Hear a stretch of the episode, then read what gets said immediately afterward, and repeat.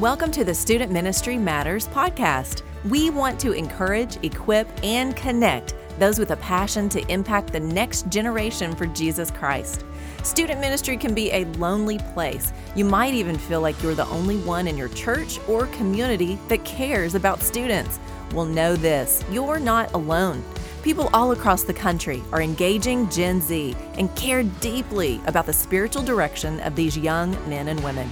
Whether you're full-time, part-time, bivocational, or volunteer, if you have a heart for students, this is the place for you. Welcome to another edition of Student Ministry Matters. I'm Dan Carson, and we are thrilled that you've chosen to join us again as we continue the conversation about student ministry. If you're enjoying the podcast, let me encourage you to share it with your student ministry friends. You can rate and review it, and that'll help us as we seek to grow and to reach out to others serving students.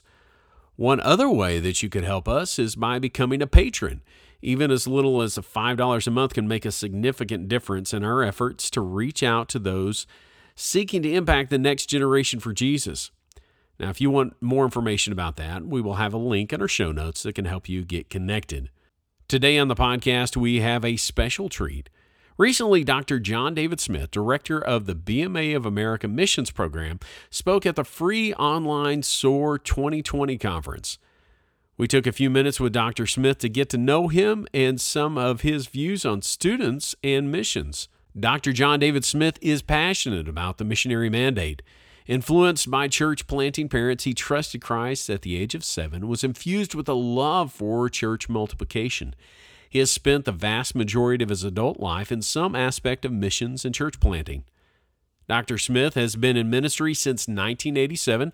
He and his wife, Kim, have been married for 29 years, and they have 2 sons, Josiah, age 23, married to Bailey, and Seth, age 21. The Smith family served as missionaries in the Cape Verde Islands from 1992 to 2004. The Smiths are members at Antioch Baptist Church in Conway. His education background includes a B.S. in Bible from Southeastern Baptist College in Laurel, Mississippi, a Master of Divinity from Liberty Baptist Theological Seminary in Lynchville, Virginia, and a Doctor of Ministry and Missiology from Mid-America Baptist Theological Seminary. In 2007, Dr. Smith became an international assistant for the Baptist Missionary Association of America. That same year, he took on the responsibility of heading up the missions degree program at Central Baptist College of Conway, Arkansas. He is currently an associate professor of missions at CBC, and in 2010, he was elected to serve as the executive director of BMAA Missions and serves alongside more than 500 missionaries in over 80 countries. Let's listen together. Well, thanks for joining us today, Dr. Smith. Hey, I'm glad to be here. Honored, Dan. Well, recently you had the opportunity to speak again at the free online SOAR 2020 conference hosted by the Baptist Missionary Association of America, and I wanted to give our listeners an opportunity to get to know you a little bit better. The Student Ministry Matters podcast is designed to provide full-time, part-time, bivocational volunteer student ministry workers encouragement and information that they can use to better serve the students that God has placed them with. Now, getting to know the executive director of the missions department for the BMA falls right into that desire and vision. And I would love if you would just take a moment to share your call to Christ and your call to ministry. Absolutely. Hey Dan, I grew up in an amazing home where my parents didn't just say things, they lived those things when it came to Christ. And so really, every single day the gospel was both explained and exemplified to me, even as a young boy. And of course, hearing the gospel and what it meant that I was lost and separated from God and that Christ had died on the cross to pay the price for my sin. All of those things were things, like I said, those were daily truths, both in word and deed at my house. And I'm so thankful, and the older I get, the more thankful I am for parents who gave me eternal things that money just could never purchase, and just so thankful for that. But as a young man, about 7 years old, I remember, of course, going through a process of asking my dad, who was a pastor, lots of questions about salvation and in that regard. And And one particular day, I do remember responding, as it was in our church, to what we call the invitation at the end of a sermon, where we're invited to respond to that sermon. Well, I went up and told my dad, I said, Dad, I need to be saved. And of course, he asked me why. And I said, because I was lost and I knew what that meant, that I was separated from God and couldn't do anything about it and all of that. And that day I did put my faith and trust. I actually believed and said, to Jesus, I accept all that you've done for me, and I put my trust in you and you alone. And so that is the way that I came to Christ as a young boy in a home where Christ was exalted and the gospel was shared often. Growing on up in that same home, I had great examples, just really solid foundations, and very thankful for that as well. And, as I got into my teenage years and especially upper high school years, I'll tell you, man, I was consumed with sports, athletics. That's what I loved.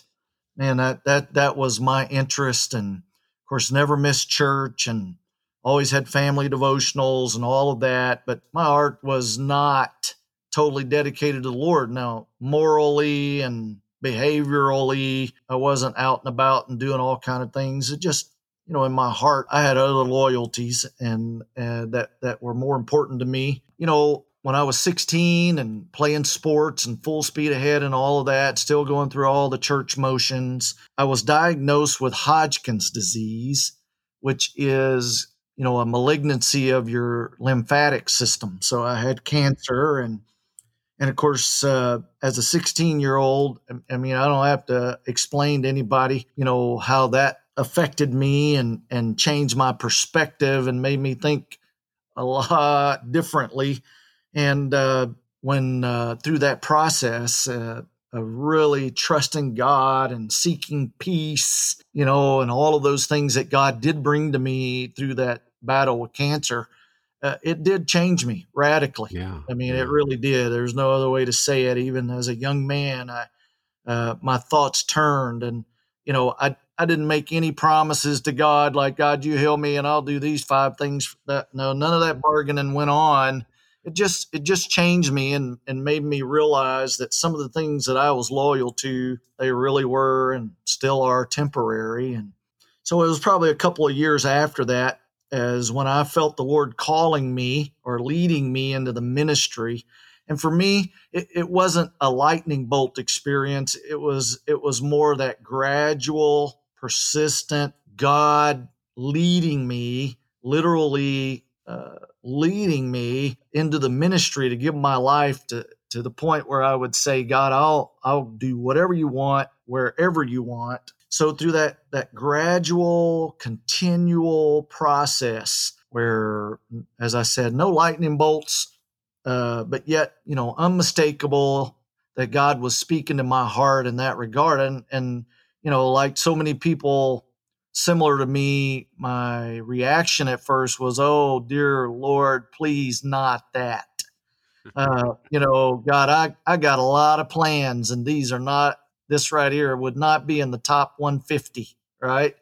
Oh, man, I grew up in the pastor's home, never had inconsistencies from him, but I saw some of the things that he endured, to be quite frank with you, and I just didn't want to be involved with that. But, I'll wrap this up by just saying it was about a year-long process for me to get to the point where I said, God, okay. We used to use the word all the time, surrender. I surrender to ministry. Well, that was certainly apropos for me. It really did feel like, in a certain way, okay, all right, okay.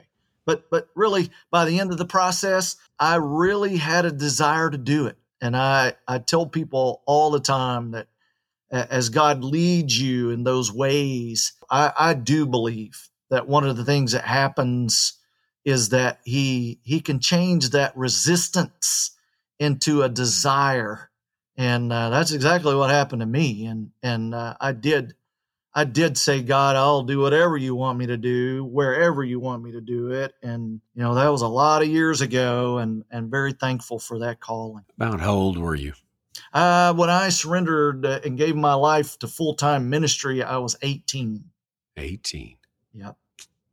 That's very similar to my son's story. I mean, he grew up in a pastor's home. He saw the inconsistencies that you might find in churches, but it wasn't just a lightning bolt moment. He stepped through a process for himself and came to that place that God is the one who's in control, and he wanted to serve him. And it's always exciting to hear those stories. Yes. Well, your early days in ministry were spent in the Cape Verde Islands of the coast of Africa. What motivated you to serve in that part of the world? Cape Verde for us was home. It still is in many regards. And we absolutely love Cape Verde and the people there.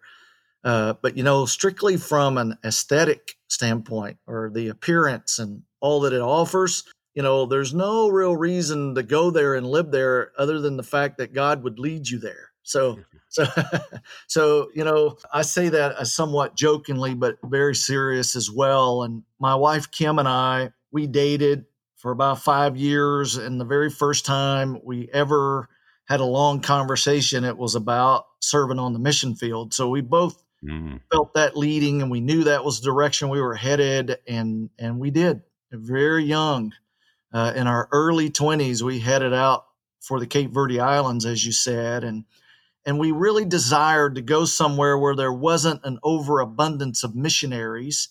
Now, Cape Verde would not have been classified as an unreached people, but there were very, very few, almost no gospel preaching missionaries at that time. And so that was something that really appealed to us. And of course, then there were connections through our association. And so we visited there, but even before we visited, we felt that was the place that God had for us. And we spent about 12 years of ministry there, and never, certainly we had difficult days. I'm not saying that we didn't, but as far as overall knowing that was God's place for us, that never diminished. Just really loved it. Well, what were some of those lessons that God taught you? You mentioned that you were on the young side when you were there. What were the lessons that God showed you during that time? Oh, man. I say, oh, man, Dan, because I could literally talk days on this topic. I'll try to limit it to some of the major lessons that he taught me. To say that I was green when I went to West Africa as a missionary would be the understatement of the day, of the century, perhaps. We just, sometimes there is great advantages to not knowing what you don't know. Right. And I say that because I help train missionaries now, and I tell them all the time, I get to tell you what I wish somebody would have told me before I went. But at the same time, we have to readily acknowledge that, hey, the whole time we were where God wanted us to be. And when we're weak, he is strong. And we're very thankful that in spite of the fact that there was much we didn't know, that he taught us many things. And so some of those lessons that you're talking about, that as I think back at my time in West Africa, here's the vision that I have. I have me, John David, on the anvil, and God is pounding away on me in terms of, to use that analogy of the anvil and the hammer and, that kind of thing, but just literally not in some bad negative way, but in a very good way. It was maybe the more mild illustration here would be the potter to the clay. And certainly those days of living in almost complete anonymity. I mean, we were literally and figuratively on desert islands. And so any false ideas in your heart about impure motives or recognition are not being purely driven by God and what he desires for your life. Those things tend to dissolve real fast, all those phony, all those superficial motives, all those things that really have no substance.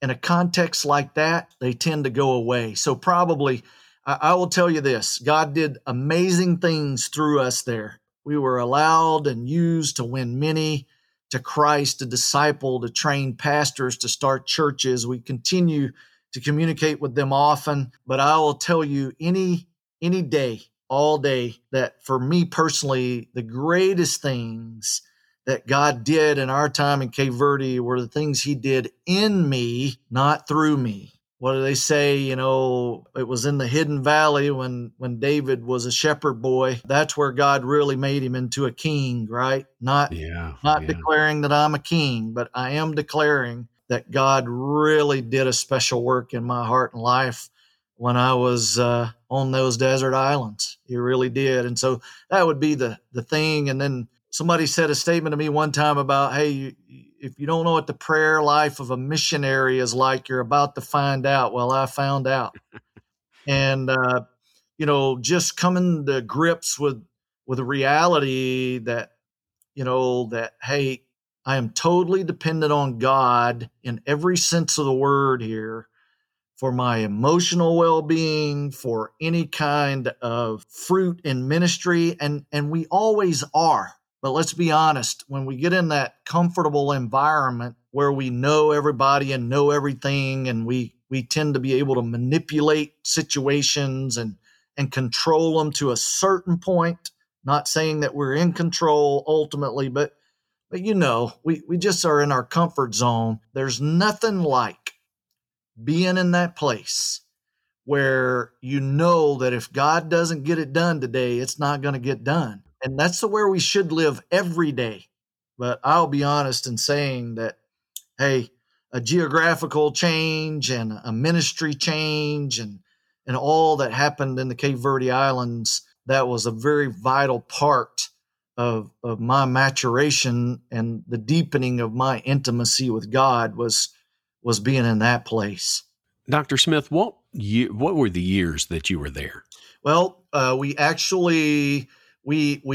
in 2002, and, you know, we spent a year in Lisbon, Portugal, studying Portuguese, because Portuguese was the official language, still is, although there is a heart language there that is Cape Verdean that we had to learn once we got there. So language school, and then so 02 to, 1992. Yeah. See, I'm getting old now. My dates are all gibber jabbish, but no, 1992 until 2004. Yeah. Okay. Well, the reason I ask is it's hard for some of us, even myself, and we're close to the same age, but it's hard for me to think about being on an island separated half a world away without really the internet playing into anything. You couldn't email, you couldn't do a lot of those things, especially early on. Oh, that's true. You know, in a 12-year period, probably the first, I would say the first 6 to 8 years we were there, probably about half the time we were there. You know, our most consistent way of communication was a phone call.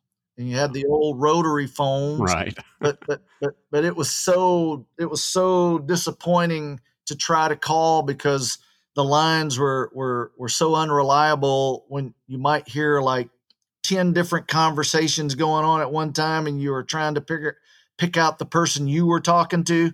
I mean, it was just chaos. So you know, it took a letter, average 22 days one way, and that really was our most consistent form of communication, was a letter, 22 days.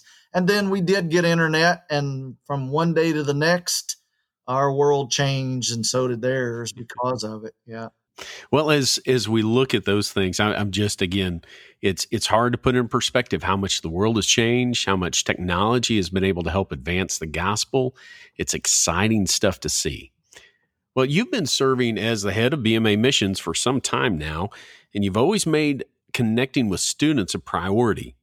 And so I want to ask this: what motivates you to make students a priority and to make the SOAR conference specifically a consistent point of contact? Well, I think that my desire to connect with students, you know, from a missionary mission standpoint, is just simply, as we've just talked about, how young I was and how young Kim was when we went to the mission field. And I must confess, I talked to potential missionary candidates quite often. And sometimes I look across the room at them and I think, there is no way we're going to send you to the mission field. You're too young. And then I remember I was younger than they are, or I was younger when I went than they are now. So I have to keep that in perspective. So certainly the belief that students should, can, and must serve Christ with all that they have now. There's no need to delay. There is a need to prepare, but not delay. And right. And so certainly that. And then in 2004, when we came back to the United States, and by the way, we came back for me to study, not to stay. And then in God's providence, we did stay, but that was not our intent when we came back in 2004. I came back to study, and just by chance, all those years I had heard about SOAR, and I knew basically what it was, but it had never been there because we had been in Africa all of those years. And I got invited to speak at a session at SOAR, and it was in St. Louis that year. And I went, and I talked about, interestingly, since you kind of started this conversation with God's calling on my life, and I spoke on God's calling in your life. And I said some things in that message that we brought up here in this conversation about how it may be gradual and not necessarily grandiose, and that a call in the Word of God is always authenticated by fellow believers, those who know us best. And so, if those people around us are saying, wow, you are going to go to the mission field, and their reaction is, it's about time. We knew that was coming. That's a good response. If their response to you saying you're going to the mission field is, oh dear, I think you're making a grave mistake, and I think you need to grow up, and I think you need to show up here at our church every once in a while before you go to the mission field, that's probably not a good response. So I got to speak at SOAR and just fell in love with the environment, with the students, with their inquisitive nature, with how God was so evidently working in their lives at that point in their life. It was very refreshing, and it was a great opportunity for me to speak to a lot of young people. And through the years has been a great opportunity for me to speak to a lot of missionaries that live on the field full-time today, that I could point to you and say, hey, that person, my first contact with them missionary-wise was at SOAR or as a result of SOAR. So it's always been exciting for me to participate in it because I want to see young people serve Christ, and I think it's a great, great, great entry point into Christian service. It has been one of the most exciting parts of the SOAR conference is that idea that we are helping produce missionaries. These students coming in, they're getting a good idea of what missions is about. That's always been really a part of the DNA of that conference, and I'm really glad for that. Right. Well, some of my first interactions with you were actually at the 2008 VSM boot camp. I had brought several VSM participants down to Gary, Texas, and didn't want to drive all the way back to Northwest Arkansas. And so they threw me into a group and said, hey, you could participate. I was in the Team Thailand group. I remember meeting three great college students at the time, Crystal, Gage, and Shauna, and one more, Sarah. It was just great to experience something that many of my students had already gone through. I had several students during that time that had gone on VSM trips, and they were gearing up for VSM trips. In my opinion, the VSM, or the Volunteer Student Missions Program, is one of the best things that we do for our students connected to BMA churches. It allows students from large and small churches to have a missions experience that exposes them to God's working around the world. Angela Rice just does an outstanding job leading the VSM program, among her other duties. What are some of the things that you value about that VSM program? Hey, I agree wholeheartedly with all that you said about it. And let me talk about the people you mentioned here. First of all, Angela and her leadership of VSM. Dan, you cannot manufacture passion from a human standpoint. I can't as a leader, and Angela is just passionate about missions and about VSM and young people having the opportunity to go to the mission field, because she believes, as you pointed out and alluded to, that so many times that interaction, that experience of the mission field in one way or another, in probably multiple ways, it's going to transform somebody's life. It just is. That individual may not feel led to go serve full-time overseas, but hey, if they become a lifelong active member of their local church that becomes a voice and an advocate and a supporter of missions and missionaries, then hey, success. So that's all great. And then the students, Crystal, Gage, and Shauna that you mentioned, that was a great trip, by the way, that you didn't get to go with us on to Thailand. It was a great trip. The next year, Sarah as well, the next year, almost all of them went back to Thailand, and I didn't even go on that team.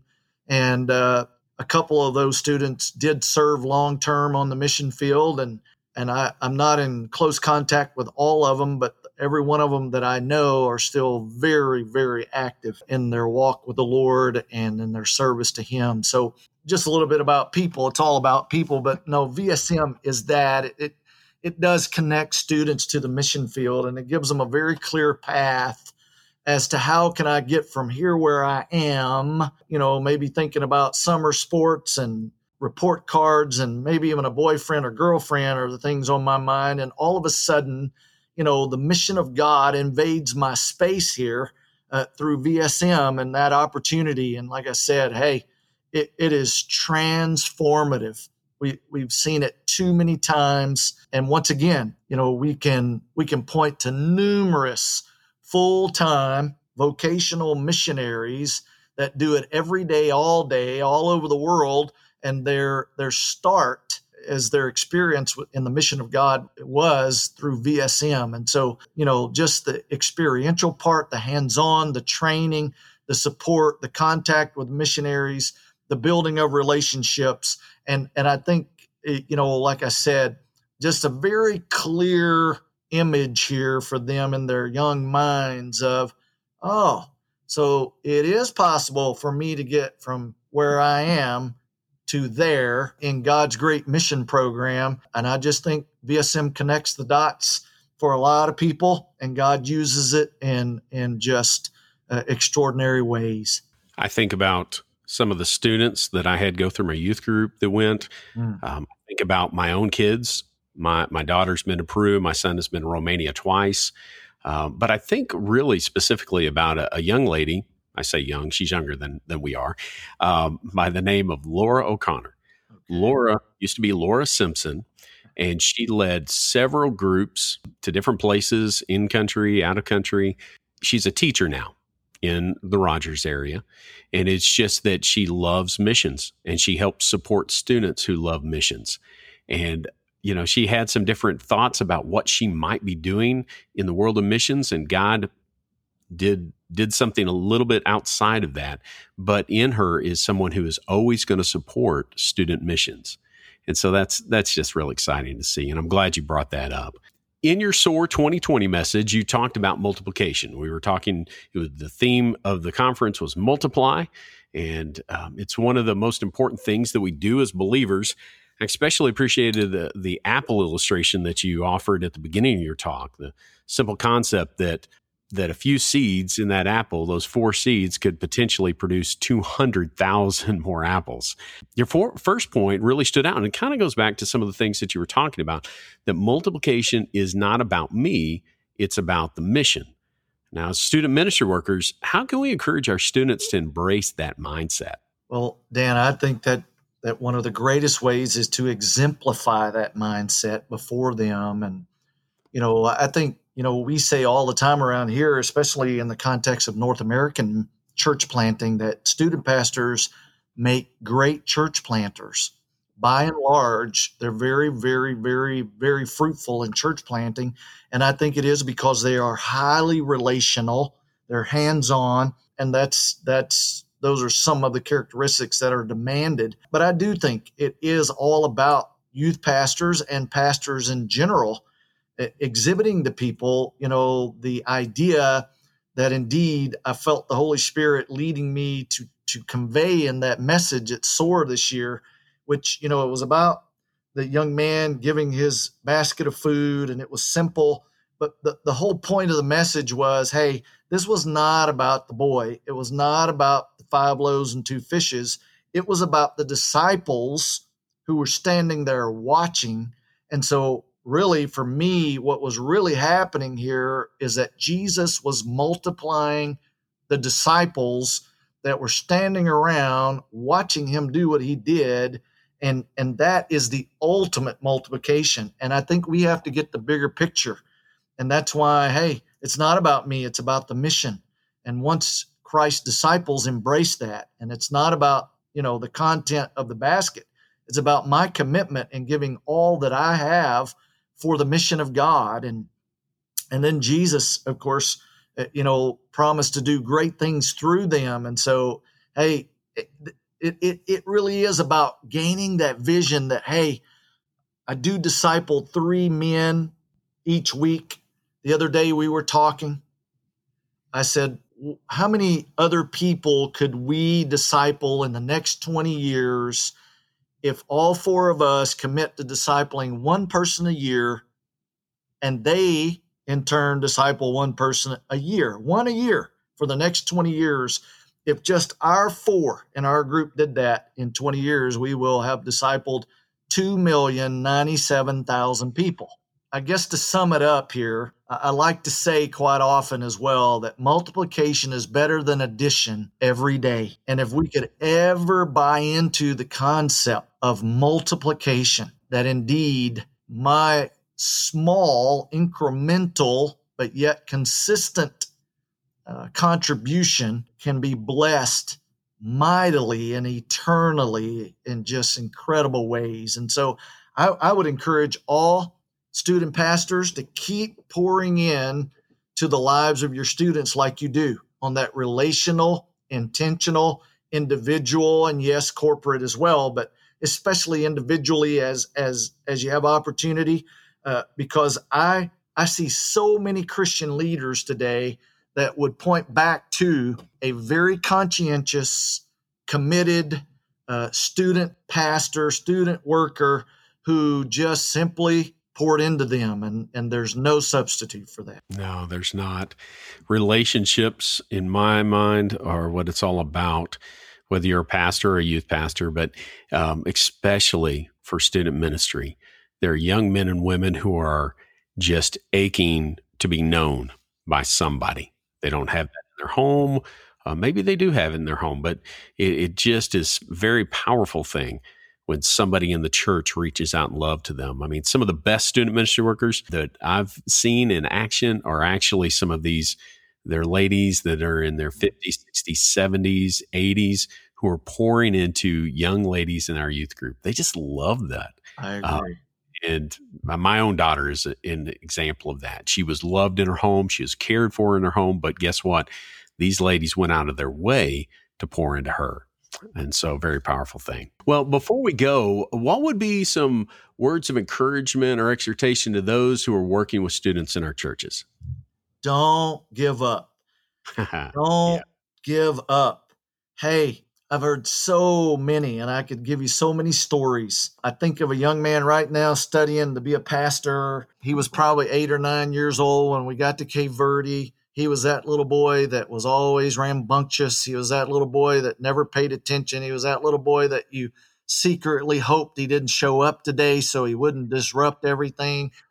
He's that guy that's going to be a pastor now. Don't give up because, hey, it seems like they're not listening sometimes. It seems like they will never, ever comply.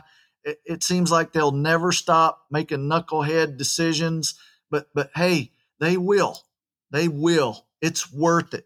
And I think all of us, we just have to remember, wow, what patience was demanded by the people who used to watch us do dumb stuff, right? And just remarkable opportunity and just be faithful, and God's going to be faithful. After time, you're going to be able to look and say, wow, I'm so thankful that God in some way used me to have an effect and an impact in that person's life who's now maybe gone on to far exceed anything I ever accomplished in ministry or the kingdom. And that's the way I want it. Well, Dr. Smith, thank you for being with us today. If someone wants to learn more about the BMA missions program or reach out to you with questions, what's the best way for them to do that? I would encourage them to start on our website at bmamissions.org. We also have Facebook page, the same, BMA Missions.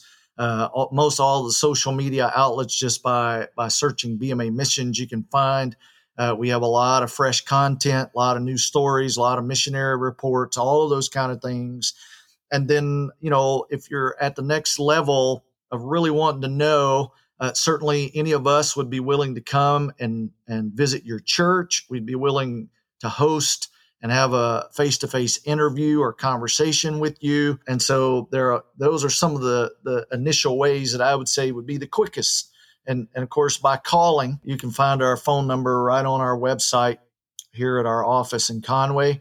Feel free to call anytime, and we'll be glad to have a conversation with you to talk about BMA missions or serving on the mission field. Well, thanks, Dr. Smith, and thank you, listeners, for joining us today as we continue the conversation about student ministry.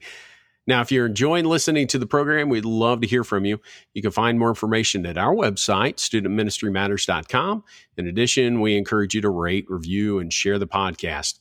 Now, multiplication of missions is not for the faint at heart, but we won't give up because student ministry matters. Thanks for listening to the Student Ministry Matters podcast. Get connected at studentministrymatters.com. or follow us on Facebook and Instagram at Student Ministry Matters.